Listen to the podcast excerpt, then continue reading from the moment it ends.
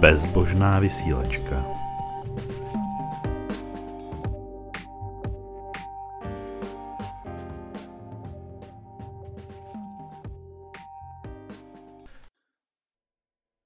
den, hlásí se vám Petr Tomek na vlnách Bezbožné vysílačky. Dneska tu mám zvláštního hosta, filozofa Tomáše Hříka, který pracuje na Filozofickém ústavu Akademie věd. A já jsem moc rád, že je tady se mnou. Ahoj. Ahoj. On totiž před časem přednášel mimo jiné také o novém ateismu a jeho pohled byl asi trošku analytičtější než náš, takže bych si rád dneska s ním povídal hlavně na tohle téma. Tomáši, já jsem se chtěl zeptat opravdu vlastně na to, jak to bylo od začátku. Jinak ty si samozřejmě ohledně těchto věcí dělal víc aktivit, nejenom to přednášení, takže ty bys to trošičku uvedl. Tak ještě jednou zdravím posluchače Bezbožné vysílačky. Díky za pozvání Petrovi, se kterým se známe už drahně let, zvláště asi v souvislosti s tím naším sdíleným zájmem o ateismus, nový ateismus, sekularismus a tak dále. A možná teda taková prehistorie toho kurzu, který jsem učil v letním semestru 2016 na Filozofické fakultě pro katedru filozofie a religionistiky. A pak jsem ho ještě opakoval, nevím, jestli to bylo možná o rok později, nevíc asi než o rok později, pro katedru filozofie Masarykovy univerzity.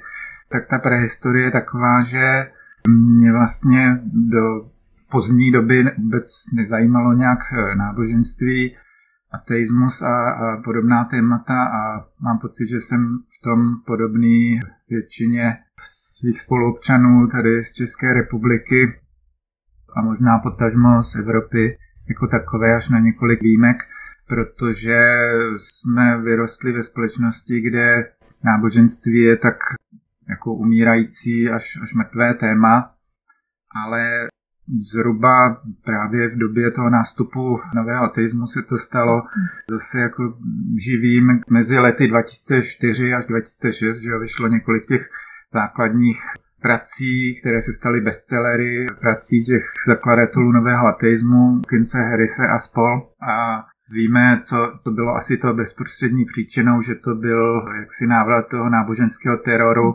zvláště islámského, tedy krátce předtím, že jo, 9/11 v New Yorku a tak dále. Pak jsem si tak nějak jako vlastně uvědomil, že je taková zvláštní situace v České republice, kde je ta společnost prostě a obecná kultura je už tak dlouho sekulární, že jo, a můžeme se bavit dnes nebo jindy o příčinách toho stavu. Myslím, že jenom málo to má co společného s ateistickou propagandou za minulého režimu, ty příčiny jdou dále do historie a jsou prostě jiné.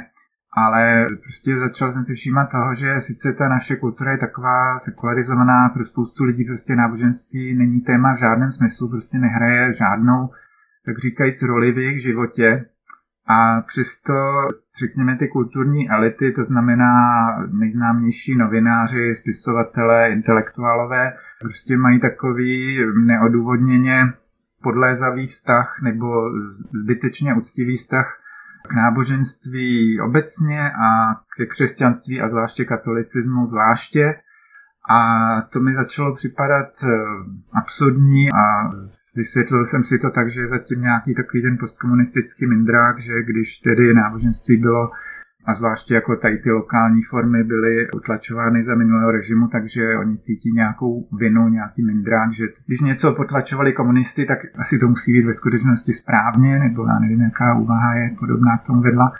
A začal jsem psát články, takové jako recenzní eseje, o těch pracích nových ateistů a o zpřízněných tématech do Lidových novin. No a pak to teda vedlo k tomu, že jsem nabídl ten kurz teda pro Filozofickou fakultu.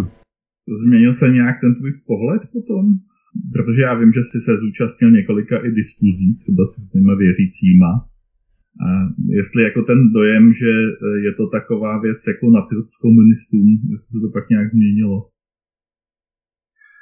No, Připadá mi, že ten postoj takové té kulturní elity se v zásadě jako nezměnil, ale od té doby se třeba představitelé katolického kléru, někteří z těch předních začali chovat tak agresivně a tak se znemožnili, že už to začalo být neúnosné a takový teda ten nehorázně pozitivní nebo podlezavý vztav, zvláště zřejmě u některých jako mladších, tedy novinářů a intelektuálů, už není pravidlem, ale pořád je to do značné míry, je to pořád hodně rozšířené teda u některých vlivných lidí a překvapuje mě to třeba, že v deníku s liberálně demokratickou tradicí, jako jsou Lidové noviny, tak se tam třeba bez komentáře objevují zprávy o nějakých zázracích, které momentálně registrovala katolická církev a to se mi zdá jako naprosto nepatřičný, jakože prostě to už si tam můžou rovnou otevřít nějakou rubriku o EZO a bez komentáře naprosto vážně tam psát o takových věcech, to se mi zdá jako, že je třeba konečně zaujmout nějakou distanci a nebrat to teda jako bernou minci. No a tak co se týče těch diskuzí, tak to už je opravdu minulost. Řekněme, že to moje angažmá má nějak, řekněme, 10leté výročí, protože, já nevím, ten první článek na tohle téma mi vyšel v Orientaci, myslím, 2009, ale pak až někdy možná na podzim, nebo to si nespomínám přesně, ale pak jsem měl takový jako provokativní článek na to téma o několik měsíců později, to už bylo myslím 2010 a na to odpověděl někdo menší než Tomáš Halík a spustilo to takovou vlnu, že několik intelektuálů, novinářů se tam postavilo na moji stranu, ale tak zhovívavě, jakože mladý filozof, já jsem nebyl mladý teda ani v té době, ale tak bylo to hodně hezké teda, no. Jiní zase hájili Halíka, ale takovým jako směšným způsobem, že mu připisovali různé teologické pozice, které on nezastává a vzhledem k tomu, že ti dotyční mu připisovali často jako protichůdné teologické pozice, tak si myslím, že on sám z toho nemohl mít radost. Pak prostě několik let mě to drželo, několik let jsem tam takové články na tahle různá taková zpřízněná podobná téma tam publikoval, no ale tak posledních několik let od roku 2017 už jsem si začal cítit trapně publikovat v tomto listě, protože mi připadá jako, že už to není to tak úplně svobodné médium, jako od té doby, co změnil vlastníka. Teda, no. Já bych se zase trošku vrátil k tomu novému ateismu. Tam je ta zvláštnost, že se jmenuje novej a člověk vlastně si pod tím, teda spíš člověk z našeho prostředí, si pod tím těžko něco představuje. Co je vlastně v tom novém ateismu novýho, když to takhle, jako z tvýho pohledu, když to pokusíš nějak popsat? Tohle je otázka nebo typ otázek, který se přetřásaly, že v době, kdy to bylo aktuální, kdy ty knihy vyšly, že a o tom jsme se jako bavili v těch uplynulých letech, ale asi a souhlasím s tebou, že jako někdy některým lidem to pořád jako nedošlo a souhlasím s tebou, že stojí za to opakovat i po těch letech. Za prvý asi tak, co tak člověka udeří nejvíc, jako co lidem připadalo jako třeba odlišné některým těm čtenářům těch knih, že se jim zdálo, že ateismus do té doby byl takový slušný a zachovávající respekt vůči náboženství a vůči církvím a tak dále. A že ten nový ateismus byl agresivní a bojovný. A takový jako lidový, tak jako přístupný byl styl, že jo, těch knih, jo, a oslovil prostě široké vrstvy. Tak je to asi do značné míry pravda, ale já jsem pak v pozdějších letech četl některé ty klasiky ateismu pečlivěji, prostě od osvícenství až do raného 20. století a naopak mi připadá, jako, že té agresivity nikdy nebylo málo a že u některých těch jako klasických autorů je té agresivity jako ještě mnohem víc. Ale tak to je taková věc, která lidem připadala, jako, že tohle je ten rozdíl mezi tím novým a starším ateismem, ale je otázka, jestli teda to tak úplně je pravda. No a pak Ta věc, kterou jsem vlastně už taky zmínil pod tím předchozím bodem částečně, že apeluje tenhle nový ateismus na mnohem širší vrstvy, že to není pro nějakou elitní vrstvu intelektuálů, kteří se o tom můžou bavit v salonech, ale lid si dál jde svou cestou. A to asi souvisí s tím, že ateismus vůbec tak nějak získal masovou povahu, řekněme, od 60. let, čili během toho posledního půlstoletí. Předtím to byla opravdu jenom taková asi elitní věc pro vzdělané vrstvy, které se mohou bavit bezbožectvím, ale pro obyčejný obecný lid to není. Že jo?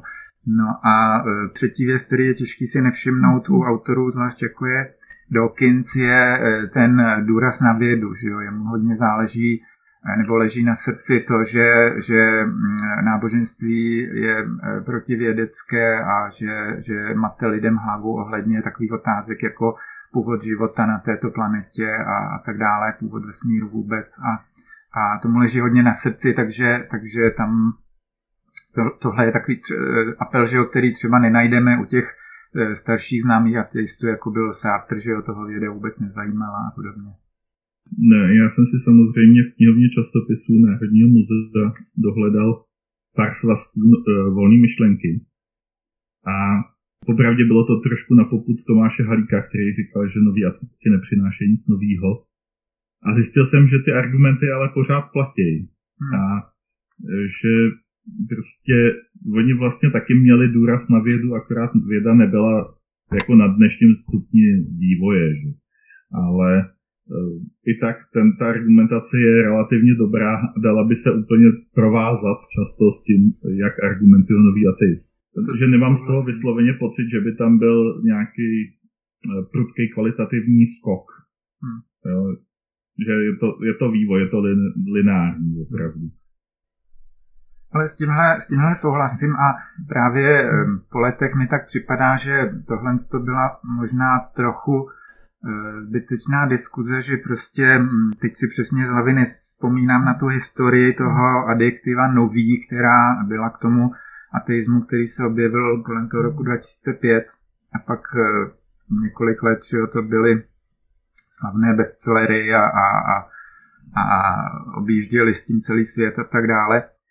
Tak možná to, jako to, že někdo připojil adjektivum nový tady k té vlně ateismu, tak to vyvolalo ty otázky, v čem je nový a tak dále, ale po letech mi to taky připadá trošku jako zbytečná debata, protože sám jsem zjistil, že ten starý ateismus jako často byl stejně agresivní nebo ještě agresivnější a militantnější než cokoliv, kdy napsal Dawkins, nebo Hitchens. Možná Harris bylo něco agresivnější, jako, ale no. A co se týče, máš naprostou pravdu, že jo, od té doby, co se objevil Darwin, že jo, a evoluční vysvětlení původu druhů a vůbec života, že jo, a tak dál, tak čili celou druhou polovinu 19. století tohle to bylo střelivo, kterého v plné míře využívali, že ateisté v druhé polovině 19. století a během prvních dekád 20. století, takže ani to není tak jako úplně nový. Tak možná se dá říct jako po těch letech, že ten ateismus byl nový, že to prostě byla jako masivní vlna, že jo, která měla existoval masový zájem, vyvolal masový zájem a to asi bylo to hlavní nové, jakože že do té doby, že tak nějak jako od poloviny 20. století nebo řekněme od konce druhé světové války prostě pokračoval ten proces sekularizace a ztráty kulturního vlivu náboženství jak ve východní Evropě, tak v západní Evropě. V západní Evropě to byl nějak samovolný proces, který třeba neměl jako nějaký agresivní donucovací formy, ale pokračoval tam podobně a prostě všude. Jo. A takže se lidem zdálo, že už to prostě v náboženství jako, že už není téma, že už to není zajímavé a teď jako se to vrátilo se to v důsledku toho náboženského teroru a lidi zase teda jako získali o to zájem, ale souhlasím s tebou plně to, co si zmínil předtím a dokonce jsem to měl v takové populární přednášce, která byla v rámci, já tuším, týdne vědy, což každý rok pořádá na podzim Akademie věd pro širokou veřejnost, tak jsem měl takovou jako popularizační přednášku na tohle téma. A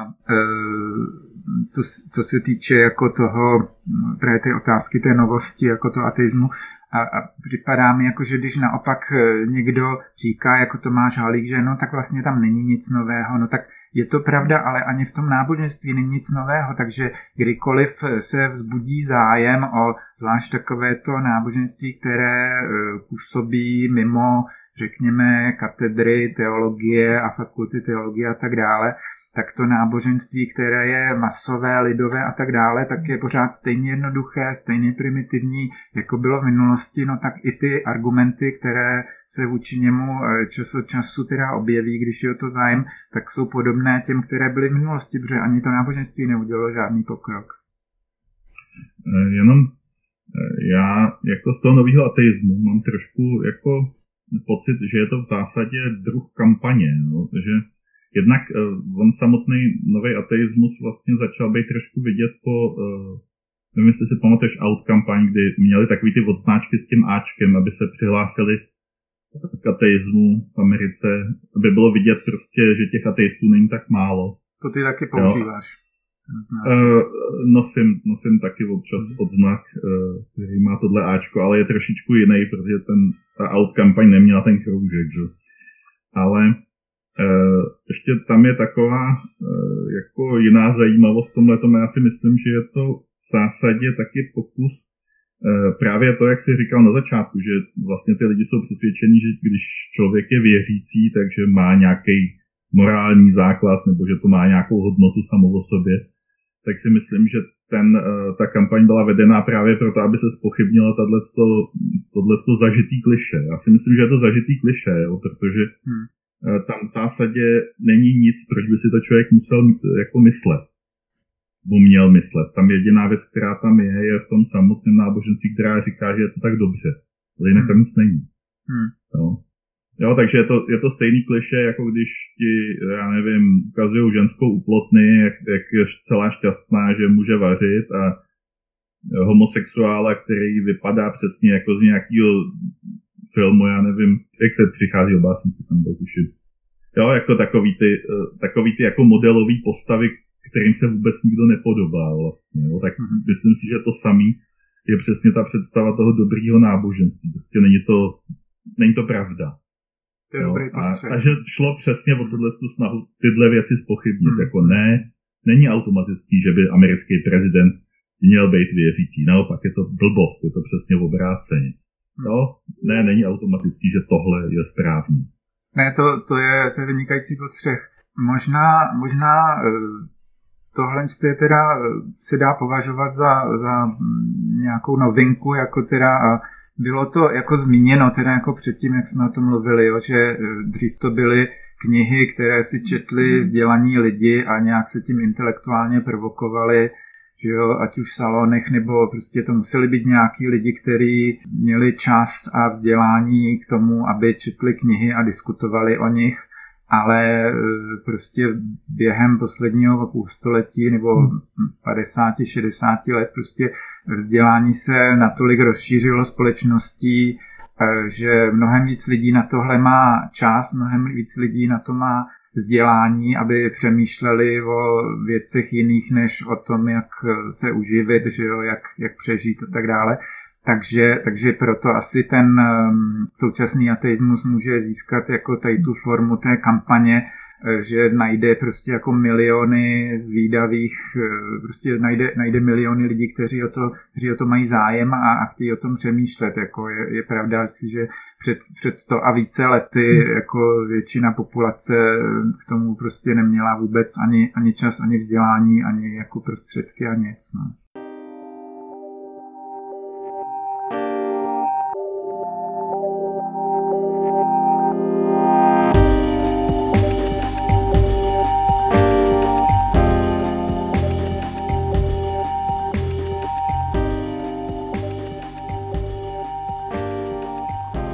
Bezbožná vysílačka.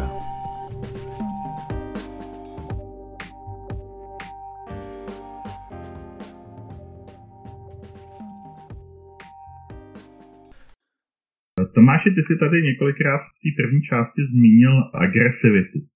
Já musím říct, že mě to maličko překvapuje, protože vlastně jednak ta vlna toho nového ateismu byla vyvolaná vlastně poměrně brutální náboženskou agresí, ale taky proto, že znám výzkum, který porovnával agresivitu vlastně věřících vůči ateistům a ateistů vůči věřícím. A ty poměry samozřejmě vycházely tak, že ateisti nejsou na této straně vlastně ty agresivní. Nicméně jako oba se asi shodneme, že v tom ateismu nějaký druh agrese je, protože i agrese v obraně je furt agrese. Že? A jako samozřejmě můžeme taky některé věci kulantně neříkat, ale tak to asi není. Jak jsi vlastně v tomhle tom posuzoval tu agresi? To bylo obvinění, že je nový ateismus, že je agresivní, případně, že je agresivnější než starý ateismus. To bylo obvinění vznesené, že jo, proti těm novým ateistům, tedy těm autorům, teda jako Dawkins, Hitchens a spol.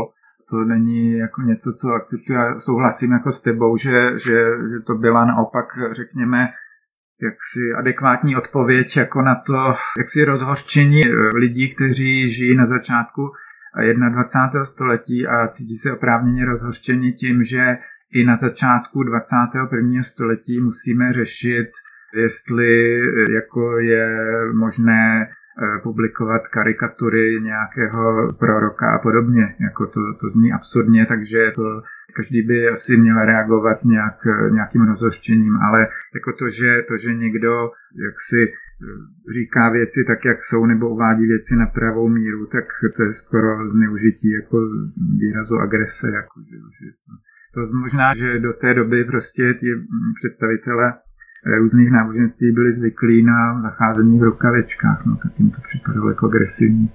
My jsme se přednedávnem bavili se Slávkem Černým o tomhle tom a on říkal, že mu vlastně naopak připadají ty jednak věřící a jednak ten samotný jejich bůh po každý jako hrozně křehký osobnosti, protože se jich hrozně moc věcí hrozně dotkne a vlastně ekvivalent toho vůbec jako za nějakou agresi nepovažujeme. Jsem se chtěl ještě zeptat, připadala ti nějaká věc na tom celém hnutí, když se na něj podíváš takhle v tom průběhu? Připadá ti, že tam bylo něco, co se ti vysloveně nelíbilo?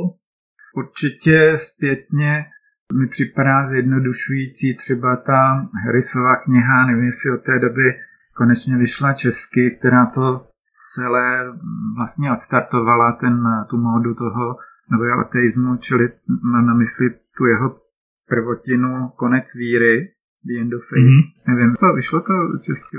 Nevyšlo. Ne. A tak mě tehdy jako ten jeho styl uchvátil, že on umí velice dobře psát, ale skutečně jako mi přišlo, že to bylo neadekvátní a zjednodušující a takové jako necitlivé třeba k těm kořenům takového toho návratu, toho prostě fundamentalistického náboženství, ať už se jedná o islám nebo o křesťanství. A další věc, že se mi zdálo, že jak on možná podnícen tedy tím fenomenálním úspěchem této své první knihy začal publikovat, že různé knížky na filozofická témata o svobodě vůle, o původu a povaze morálky a tak dále. A podobně Dawkins v tom božím bludu se tak jako vyslovovali místy, myslím, naivně a nepřesvědčivě na témata, která se zdálo, že asi právě přesáhly jejich kompetenci, jako vztah morálky a náboženství, jaký je možný jako základ morálky, když eliminujeme náboženství a podobně. Tak to mi přišlo, že bylo jako nepřesvědčivé, i když jako bylo by určitě možné to udělat lépe. A když třeba se setkali s kritikou od třeba nějakých jako filozofů, kteří jim byli vesměs jako nakloněni teda té jejich snaze, tak na to reagovali třeba nějak pohrdavě nebo tak jako bohorovně. Tak takové to asi výtky bych měl. Jo? No a pokud se tedy jako bavíme vůbec nějak o tom, co bylo jako a co je dnes, tak nesleduju teda ty výsledky toho hnutí tak nějak jako systematicky už a všimnul jsem si, že Dawkins teda vydal nedávno, tuším, že vydal loni novou knížku na téma náboženství nebo kritiky náboženství, která je prý adresována mladým čtenářům, a tím myslí teda třeba teenagery. Jmenuje se Outgrowing God. Četcemí je výborně napsaná. Není to jako, že boží blud pro mladé nebo něco, není to úplně tematicky totéž, ale připadá mi jako, že nevím, jako, co tak jako úplně zůstalo teda z toho hnutí, které před pár lety bylo takové jako populární a masivní. Já jako co se týká těch věcí, tak já s tím nemám až takovej problém. Mám samozřejmě radši vysvětlení, které jsou trošku komplexnější. A co se týká, řekněme, nějakého původu morálky, tak mi připadá samozřejmě, že vlastně byl líp rozebraný v knize Původnosti, kde je nějaký popsaný možnosti, jak vlastně z nějakých evolučních základů vzniká morálka. Tam jako vztah morálky a náboženství je samozřejmě problematický a myslím si, že je to hodně náročný téma, ale mezi náma ono je hrozně náročný téma i vztah morálky a nějaký ateistický společnosti. Jo? Protože je otázka, jestli ty lidi jsou na takový úrovni, že opravdu nepotřebují toho nějakého boha, který by ručil za jejich vzájemné smlouvy, což ale tak vypadá, což jako podle výzkumu to tak vypadá, že vlastně ty nebezpečnější země jsou ty, kde ještě to náboženství je, ale my pořád ještě nevíme, co je příčina, co je důsledek. Že?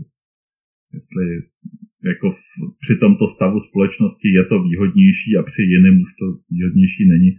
Myslím si, že mi tady chybí hrozně moc nějakých sociologických a etnologických výzkumů. A že to náboženství asi opravdu škodlivý ve společnosti, jako je ta naše. Už potřeba vlastně není a spíš je to původ nějakých pověr, jo, takový generátor na pověry. Ale myslím si, že z toho nového ateismu, já jsem trošičku doufal, že bude jako, bych to řekl, emancipovaný ateismus, jako že je to nějaký přípustný postoj. A myslím si, že ještě ani u nás to vlastně tak není. Že už jako tím, že člověk řekne, já jsem ateista, tak někdo má pocit, že ho uráží, nebo že je na něm něco špatně. Myslím si, že, což je zase výzkum z Leviny, takže ty předsudky mají i ateisti. Že je to hrozně dlouhá cesta k tomu, aby jsme si vůbec jako dobrali toho, jak to opravdu je. A tak jako asi řekl bych, že v jistém smyslu jako ten nový ateismus byl úspěšný, protože prostě z těch knih byly bestsellery a asi pro spoustu lidí, a my to třeba tak úplně nemůžeme pochopit, zvlášť teda ti kritici v zemích, jako je Česká republika, nemůžou pochopit význam těch knih a těch setkávání těch lidí, kteří se třeba v důsledku té četby této literatury se stali ateisty, anebo byli třeba ateisty, třeba nebyli tak úplně konvertováni k ateismu, ale přestali se za to stydět, tak to myslím, že v zemích, jako je Česká republika, si třeba spoustu lidí nepřipouští, že jak to může být důležitý, jo, pro někoho, kdo je z Tennessee, jo, číst takovou literaturu a říct si nejsem sám, nebo nemám se za co stydět, naopak by se měli stydět jako ti, kteří prostě nějak třeba otravují třeba svou morálkou, jako lidi, kteří nechtějí žít podle takové morálky a tak dále. Tak to hnutí asi bylo jako úspěšné, jo, v tomhle tom smyslu, a třeba jako víc, než se to jako teďka zdá. A nebo když vezmeme, jako, že to, co jsem někde četl, že Dawkinsova kniha je, já nevím, ta jedna z těch nejvíc ilegálně stahovaných v arabském překladu, jako všude v těch zemích, kde ateismus je pomalu jako pořád nese sebou teda hrozbu trestu smrti, že jo, a tak dále. Tak to je jako úžasný úspěch, jo. Ale připadá mi, že prostě, že to nějak jako v určitém momentu teda, že to už bude pár let, ztratilo dynamiku v tom, když se tam začal objevovat ten ateismus plus a takové ty hádky o to, jestli jako Dawkins někoho obtěžoval, zkrátka, když se tam na to navěsili prostě ta obvinění z politické nekorektnosti a sexismu a tak dále, a často jako to bylo úplně směšné, a já nevím, jestli ty o tomhle něco víc víš, že tyhle lidi jako to trošku zabili, jako no. že sami jako nic dobrýho nenapsali, mi přišlo jako tyhle ty kritici. Hele, kritici samotný nikdy nejsou schopní ublížit nějakému hnutí. Ale to, co je tam za problém, tak to je samozřejmě nějaká, já teďka použiju ten pojem, který nemám rád, ale je to hereze, jo. Jde o to, že se ti příliš velký hnutí začnou brzo štěpit.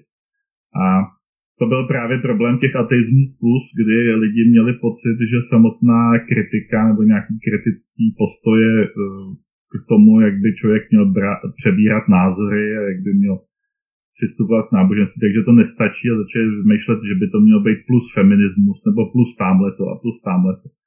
Což byly různý verze těch plusek. Ono mezi náma, když se nad tím tak člověk zamyslí, tak takový marxismus je taky vlastně plus, že jo. To je ateismus plus politická ideologie. Ovšem to je přesně ten přívěsek, který z toho udělá jako jednu setinu toho, co by to mohlo být.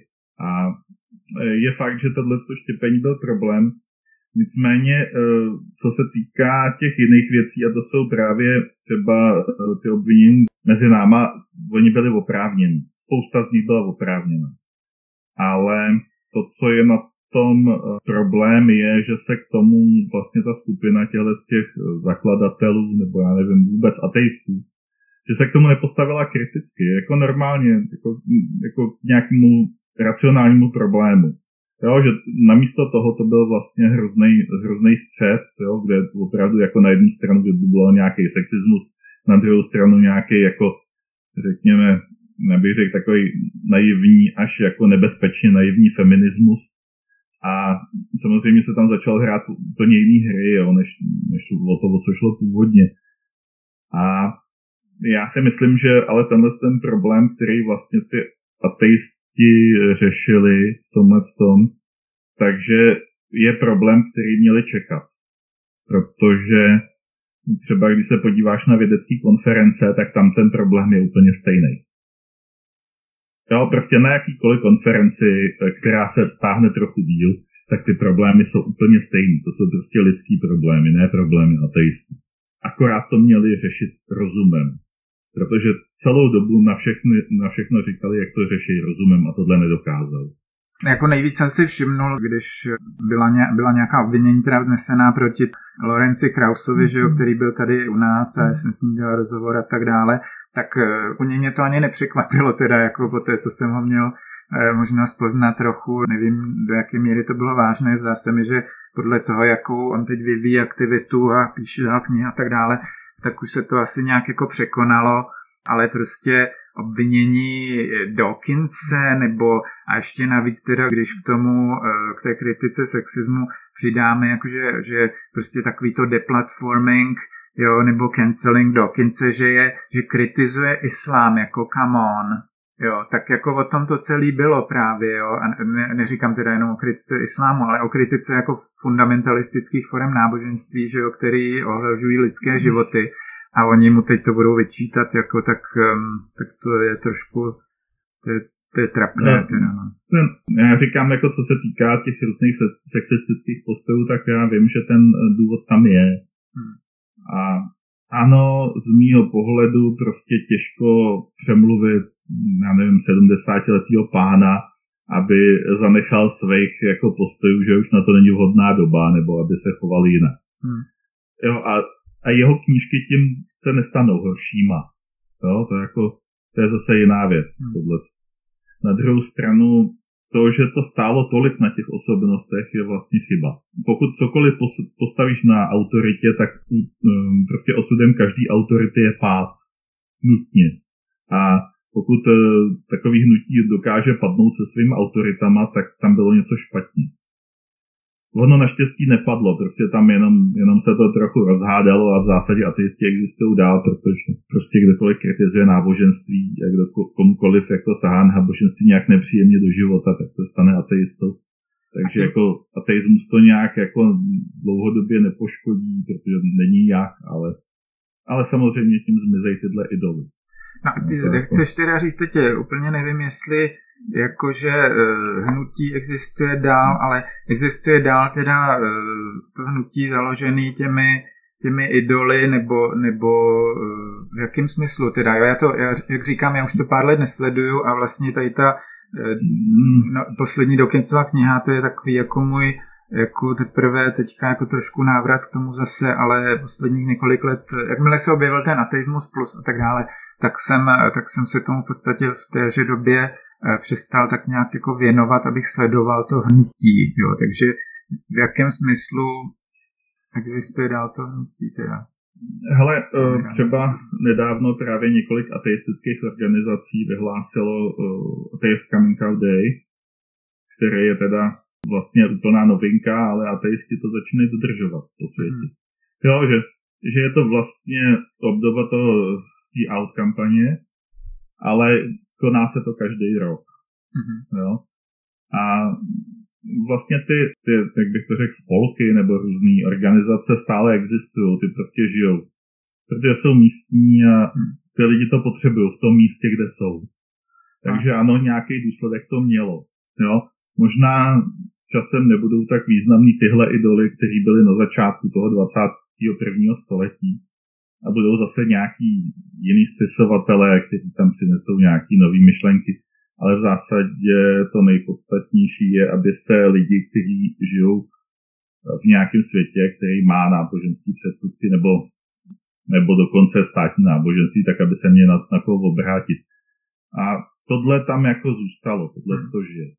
No a ty vedeš, že jo, organizaci českých ateistů a jak jsi předtím teda zmínil, že jestli jsem tě správně pochopil, jakože i u nás lidi se cítí trapně nebo se ošívají, když mají veřejně deklarovat, že jsou ateisti, jestli takhle si to myslel, jakože se s tím setkává, že lidi, ne, že se třeba bojí, ale že jim připadá, že to je nějak společensky neúnosné opravdu v České republice. Ale já si nemyslím, že to vnímá jako společensky neúnosné. Já si myslím, že to vnímá jako morálně nesprávný, nebo jako nesprávný, jako něco, co je nepříjemný, jo?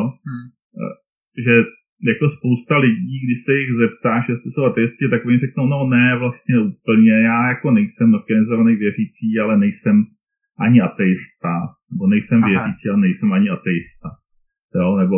Nebo se pokouší se z toho takhle nějak vykroutit, jo?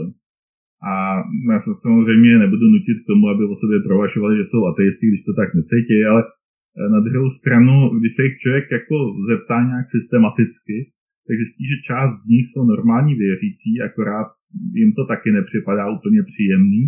A část z nich jsou normální ateisti, teda že nevěří na žádný nadpřirozený bytosti, nějaký nadpřirozeno a takhle, ale neřeknou to takové. Jo? A neřeknou to přesně, protože stále mají ten pocit, jakože je to něco špatný. Já jsem v bublině,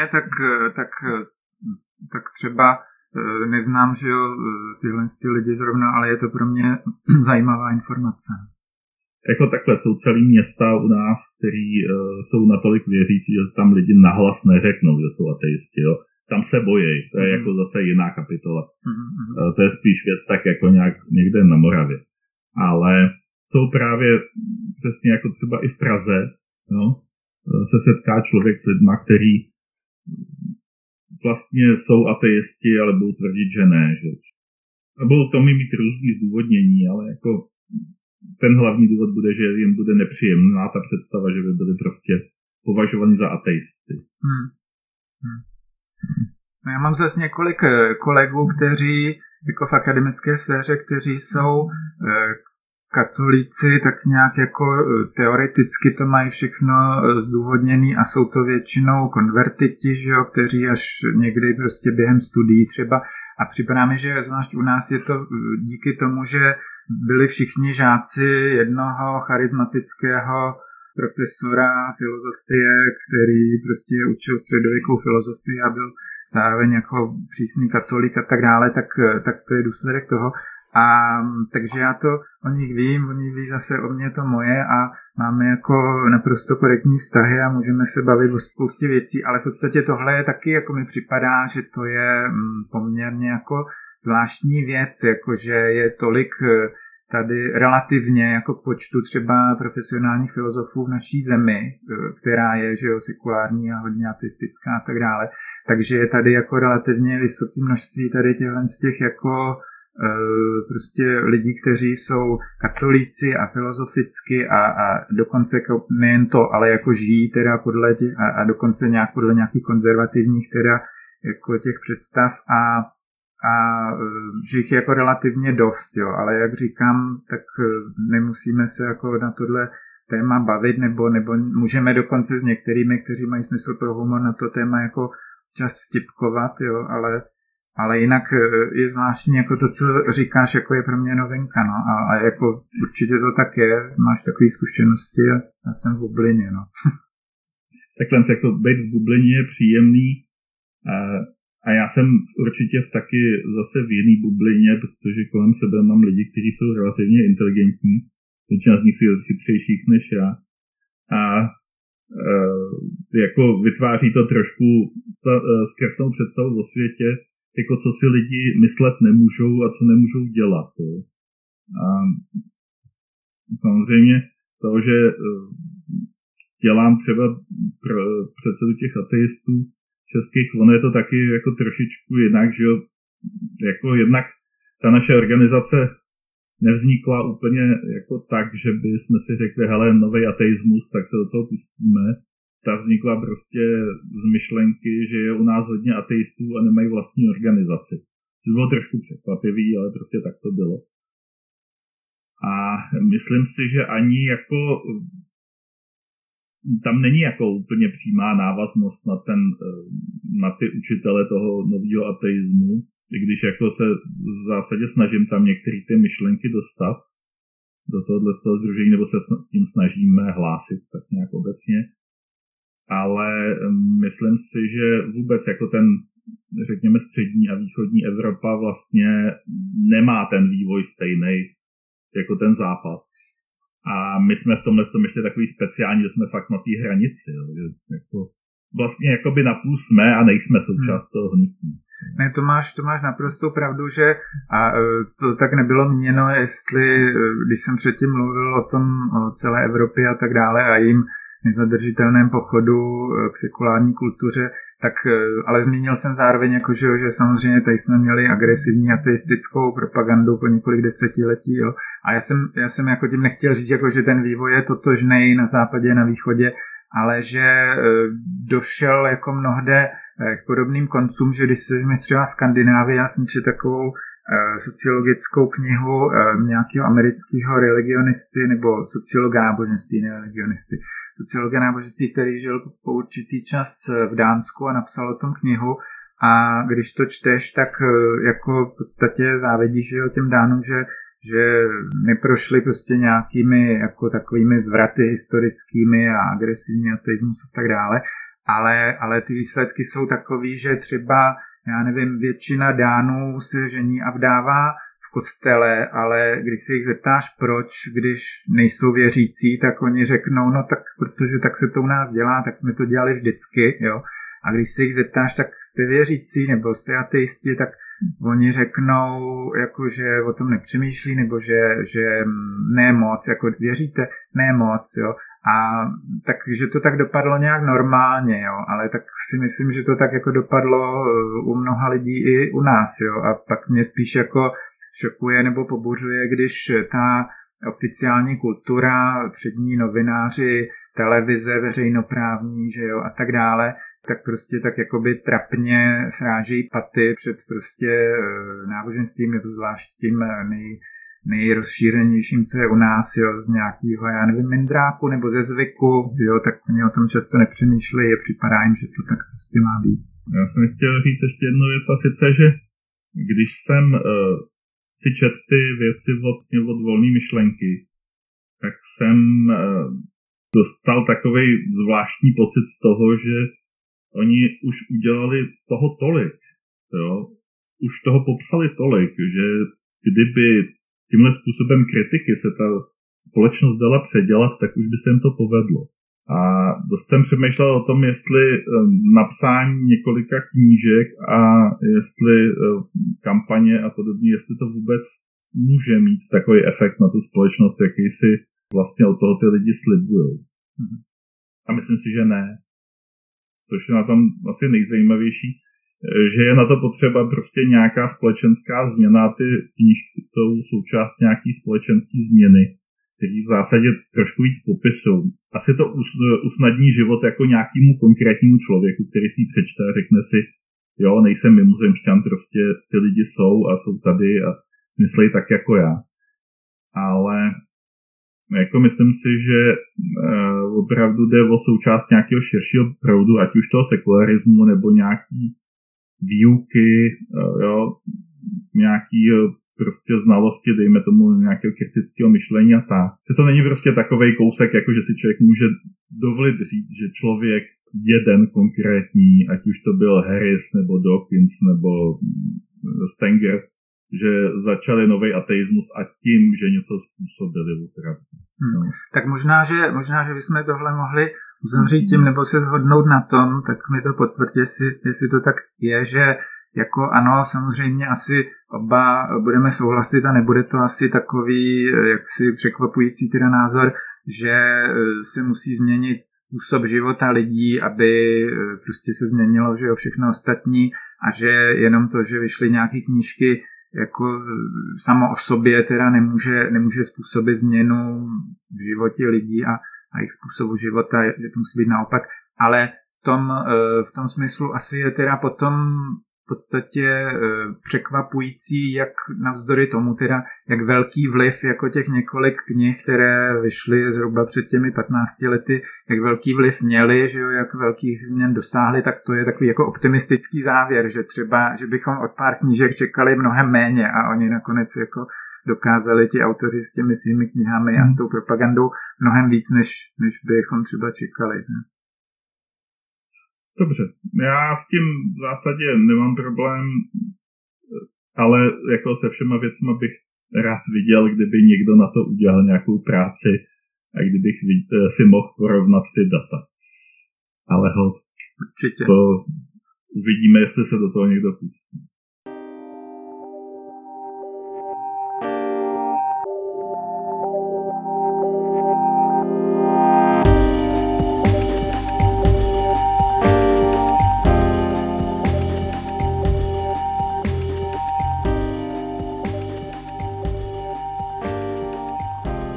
Bezbožná vysílačka. Tomáš,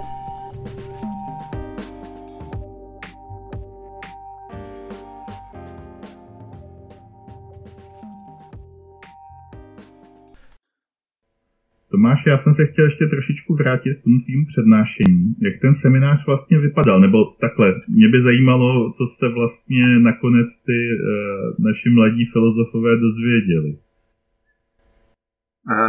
Ten seminář, to byla teda původní idea, tak jsem měl, protože to mělo být hodně založené na četbě a diskuzi četby, tak se jmenoval Ateismus, sekularismus, humanismus a jak říkám, byl to letní semestr 2016 a pak, a tehdy jsem to učil s kolegou Tomášem Marvanem a pak jsem to ještě sám opakoval v podzimním semestru nějak rok později na Masarykově univerzitě a čili vlastně to téma nového ateismu tady bylo jenom jedním z témat, který se tam probírali a jinak jsem to chtěl spíš zaměřit na, řekněme, takový témata, který spadají do politické filozofie. Jo? Ta část filozofie, který se říká politická filozofie, čili související se svobodou a parametry, jaký má mít dobrá společnost, jo?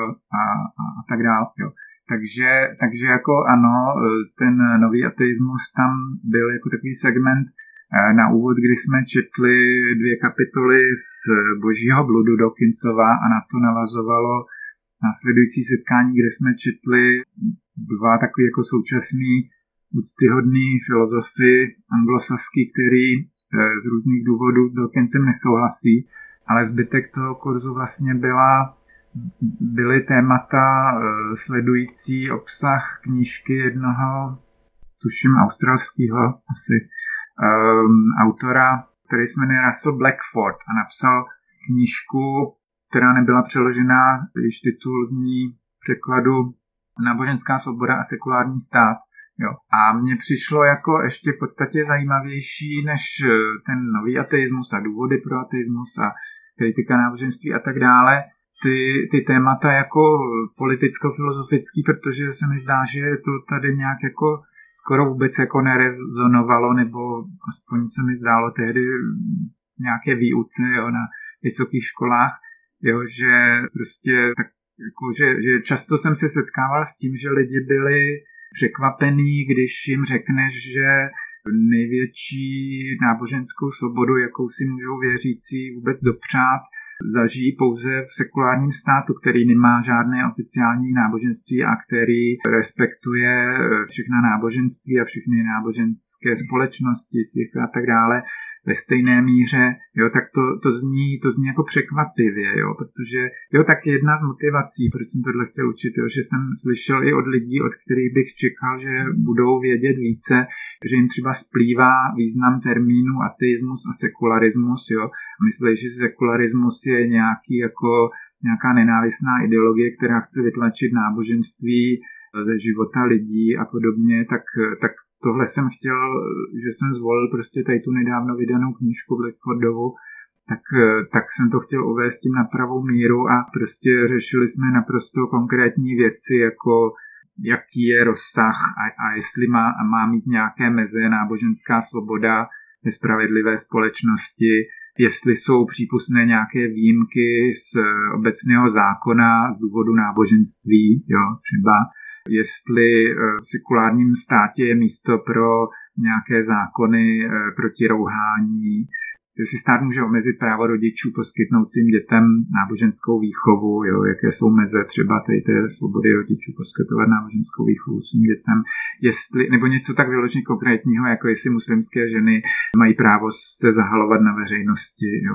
Tak tohle jsou jako už naprosto konkrétní otázky, které i tady prostě aspoň v České republice do omezené míry se vynořily občas na veřejnosti, u novinářů, v nějakých diskuzích a tak dále, že jo, tady byl případ té dívky, která, že jo, ta Šátková aféra takzvaná na té zdravotní škole, že jo, u té muslimské dívky a podobně, ale prostě psali o tom novináři, nebo psali o tom, že jo, lidi, kteří jako o tomhle tak jako moc nevědí, nikdy o tom nepřemýšleli, takže prostě tak ventilovali nějaké svoje dojmy a intuice a většinou to bylo tristní, takže hlavně tomuhle jsem se chtěl věnovat, jo, a ta kniha, když ji tady dělám takovou reklamu, možná by měl někdo přeložit, tak jako není tak úplně vhodná pro naše prostředí v tom smyslu, že je hodně zaměřená na to anglosaské prostředí a na tu právní atmosféru nebo instituce, které jsou tam, ale prostě ten autor tam má příklady jako z různých jako evropských zemí, že jo, kontinentálních zemí a tak dále. Třeba bych to rád někdy učil znova, kdybych na to měl čas a kdybych za to dostal peníze. Pořád mi to připadá, že tohoto je dost málo, jo? Že pořád prostě jako tyhle věci splývají, že prostě o nich mluví lidi nekompetentně a tak dále. Jo, já si myslím, že tohleto je problém. Já třeba nevím o tom, že by u nás v češtině vůbec existoval běžně použitelný překlad pojmu náboženské programování. Mm-hmm. A víš, že třeba v anglosaských zemích se tohleto vlastně docela používá, zvlášť ve vztahu k dětem, že mm-hmm. vlastně nakolik má být dítě chráněno před náboženskou výchovou. Mm-hmm.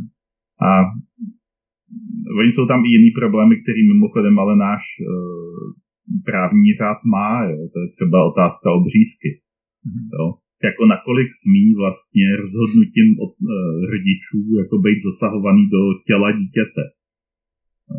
Mm-hmm. A víš, že teďka je ten problém, že u nás samozřejmě je to postavený tak, že jako chlapecká obřízka v zásadě jakoby v pohodě projde, ale otázka jako opravdu to dítě jako nějak nepoškodí, jako možná ne, celá Amerika je, nebo USA je to za mnou, ale pak je otázka jako a děvčátka, jako jak velký ten zásah může být. Jo? A tohle co jsou věci, které by se určitě jako měly řešit, neměli bychom se tvářit, že neexistují, protože je otázka, nakolik náboženská svoboda rodiče smí zasahovat do jako nějaký svobody dítěte. No, nicméně, ty si tady řekl ještě dvě ty věci, nebo dva takový pojmy. Jedno je ten sekularismus. Sám jsem byl svědkem toho, že jednak ani lidi u nás často nechápou, co je to sekularismus. Přesně tak. Ale třeba na Slovensku, tam je úplně běžný, že kněží opravdu vykládají sekularismus jako to zlo, to, co je bez toho boha.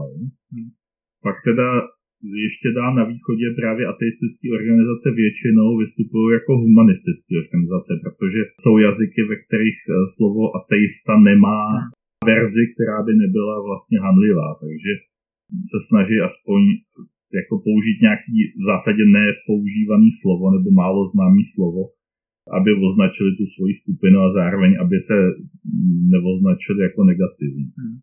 Já ještě do tohle skočím, ještě jedna četba, kterou jsme tam měli, byly, a myslím, že nevím, jestli jsme tu knihu přečetli celou, ale podstatnou část. Jeden je takový jako autor, americký filozof, myslím, že na Kolumbijské univerzitě, Philip Kitcher. Jo. A on se věnoval spoustu věcí během své kariéry, jako v dnešní době specializace, je to skutečně jako obdivodný, co stačil jako teda adekvátně a do hloubky pokrýt. A tady tahle ta knížka se jmenuje Život po víře, nebo život, já nevím, jak to přeložit, Life After Faith, jak to přeložit, aby to znělo česky inteligentně s podtitulem něco jako argument pro sekulární humanismus. Jo. A on prostě jako souhlasí, že s Dawkinsem a spol ohledně teda toho, že ateismus je prostě adekvátní odpověď, že jo, na otázku, zda existuje Bůh, že jo, a tak dále. Čili takhle jako do té míry s nimi souhlasí, ale má různé jako ty výtky, že jo, a tak dále vůči Dawkinsovi, Hitchinsovi a spol. A v té knize chce právě jako přijít s něčím jako adekvátní formou humanismu, která by následovala po té negativní odpovědi, že jo, že na otázku, jako existuje-li Bůh, odpověď je negativní, že neexistuje, teda to je ateismus. A teď jako co k tomu přidat jako nějakou jako humanistickou etiku, že jo, a tak dále, tak to o tom se tady snaží, tak to jsme tam dělali taky, jo. Proto vlastně ten kurz měl teda ten název sestávající z těch tří slov ateismus, sekularismus, humanismus. No ale to máš naprostou pravdu jako s tím, že prostě čím dál víc jdeš na východ, tím jako se zdá, že jo, ten termín ateismus jako zní tam agresivněji a bojovněji, takže místo něj volí jako náhražku tady ten termín humanismus, ten snad nikoho neurazí. No a že lidi zkreslují jako ten výraz sekularismus. A konec konců teda přece my dva jsme to zažili. Jestli si vzpomínáš, jak jsme byli v té sněmovně kdysi. Jo, a to byla slezina lidovců teda. A byl tam, že jo, i jako třešnička na dortu za ODS, že jo, Marek Benda. A teď jako oni měli pocit, že jsou sami mezi sebou. A začali říkat skutečně nehorázné věci. Mimo jiné, že jo, Marek Benda tam volal po návratu před josefínské reformy a podobně na půdě českého teda parlamentu v tom semináři. A já si pamatuju, že tam zaznělo, jestli mi to potvrdíš, že právě, že sekularismus je zhouba, hrůza, musíme vyvrátit, já myslím, že jestli to byla reakce na něco, co přicházelo z Evropské unie a oni na to reagovali takhle zásadově, ti lidovci a Benda, jakože sekularismus si nenecháme vnucovat z Bruselu. A tak to značí, jakože oni neví, o čem mluví. Oni nechápou, že vlastně žijí tedy v komfortu sekulárního státu, který jim dopřává naprostou svobodu, jak si praktikovat své náboženství, kterou by v nějakým teokratickým režimu, pokud by tam to vládnoucí náboženství bylo něco jiného než katolicismus, tak by to tam nezažili prostě. Oni věří, že právě to jejich náboženství by bylo to dominantní, který by bylo to státní. Což vůbec nikdy nemusí být pravda. Přesně tak. Jsme si dokázali už nedávno s marxismem, že prostě libovolný světonázor se může stát dominantním bez ohledu na to, kolik má skutečně stoupenců. Stačí, když je na jeho straně moc. No, v každém případě, co se týká sekularismu, tak podle mě je to odpověď možná na to, co je vlastně ten parametr, který způsobuje nárůst počtu ateistů. A já si opravdu myslím, že je to sekularismus. Že ve chvíli, kdy lidi si uvědomí určitou svobodu myšlení, tak zároveň prostě některé ty předsudky, které jsou daný náboženstvím, padnou. Občas s nima padne i ta nějaká osobní víra. což docela hezky dokládá to, když se podíváme od nás na východ a od nás na západ, jak ukazují statistiky, kde jsou jako větší počty ateistů a kde jsou menší. Já teď mi to připomíná, já mám v jednom kurzu docela do studentů ať už z Ruské federace nebo z nějakých těch držav, které byly součástí Sovětského svazu a třeba z Kazachstánu, že jo, a tak dále. A ten kurz teda je úplně jiný téma, jako to, ale nějak tam na to přišla řeč, to je kurz jako o estetice, ale přišla tam na tu řeč a oni mi říkali, že dneska v Ruské federaci se staví více kostelů než škol, že je to nějaká nová vlna teda, tak nevím, jestli tohle je vyloženě pravda, ale zřejmě jako jich tam staví teda docela dost, ať už je jich víc nebo méně. Myslím, že je to pravda, ale nedokážu to potvrdit, protože nemám žádný čísla. Myslím, že jsem tu zprávu někde zaznamenal, ale byl bych radši, kdybych se mohl opřít o nějaký argument, kterým bych víc důvěřoval. To byl nějaký výraz frustrace tady u některých těch studentů.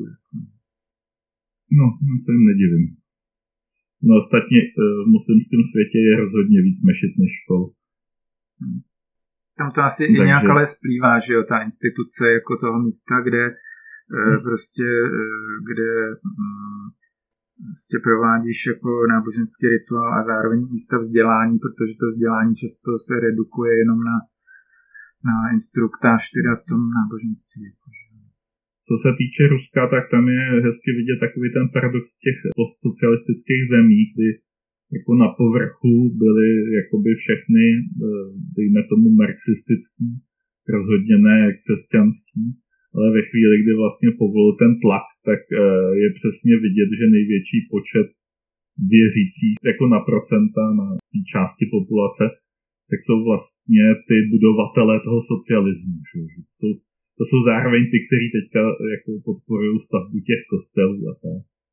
Takže ta iluze, kterou dává ta moc, tak ten povrch není vždycky úplně pravdivá, ta propaganda bývá často trošku někde jinde, než je ta realita. A konec konců tohle je třeba i v Číně, že, kde zkoumali, jak je vyznání vlastně členů komunistické strany Číny, kde papírově jsou všichni maoisti, ale všichni zároveň uznávají takový ty jako lidový vlastně pověry ohledně toho, jako, co se dá předpovídat. A všichni samozřejmě věří čínským horoskopům. No. Takže to si myslím, že tímto směrem opravdu to nevede, že ta větší volnost to opravdu svědčí nakonec i těm ateistům v tom, že si můžeme dovolit myslet jinak a že to lidi opravdu začnou myslet jinak. No možná, jestli se blížíme k závěru, tak dovol mi, abych zmínil, kromě toho, že ti děkuji teda za tuhle příležitost takhle promluvit teda do éteru, tak že jsem dal dohromady některé ty staré svoje publikace, které jako jsou populárně tak zaměřené prostě na ateismus, sekularismus a podobně, tak jsem je zhromáždil v takové knížce a během té práce jako právě jsem si uvědomil, že některé ty věci byly takové jako vyloženě časové, že nemá smysl jako někoho nutit tomu, aby je četl ještě dneska znova třeba po téměř 10 letech, ale měl jsem mezi tím třeba nějaké věci, které jsem dal do šuplíku a nepublikoval a podobně. No a ta knížka teda vyjde příští rok konečně v akademii a jmenuje se Jak být dobrý i bez Pána Boha s podtitulem a další esej o náboženství, morálce a vědě ve svobodné společnosti. Jo, takže ten ateismus a prostě ty témata, které souvisí s tím, tam budou zhruba tak jako 1/3 té knihy. Zbytek jsou prostě takový morální témata, které se těší obecnému zájmu, jo, naší společnosti. A ta poslední 1/3 je takový jako plédování za vědu a scientismus. No, takže. Já doufám, že teda budeme mít takhle i vlastní knížky k ateismu. Nám trošku chybí odborníci a trochu mě to mrzí v tomhle tom, takže tuhle tu mezeru začínáš trošku vyrovnávat. Moc rádi na ní dáme nějaké upozornění na našich stránkách. Určitě. Okay. Takže já ti pro dnešek děkuju. Určitě to bylo zajímavé povídání a prozatím se loučím. Ahoj. Já taky děkuju a taky jsem se dozvěděl různý jako nový věci, který jsem nevěděl předtím. Díky, měj se. Ahoj.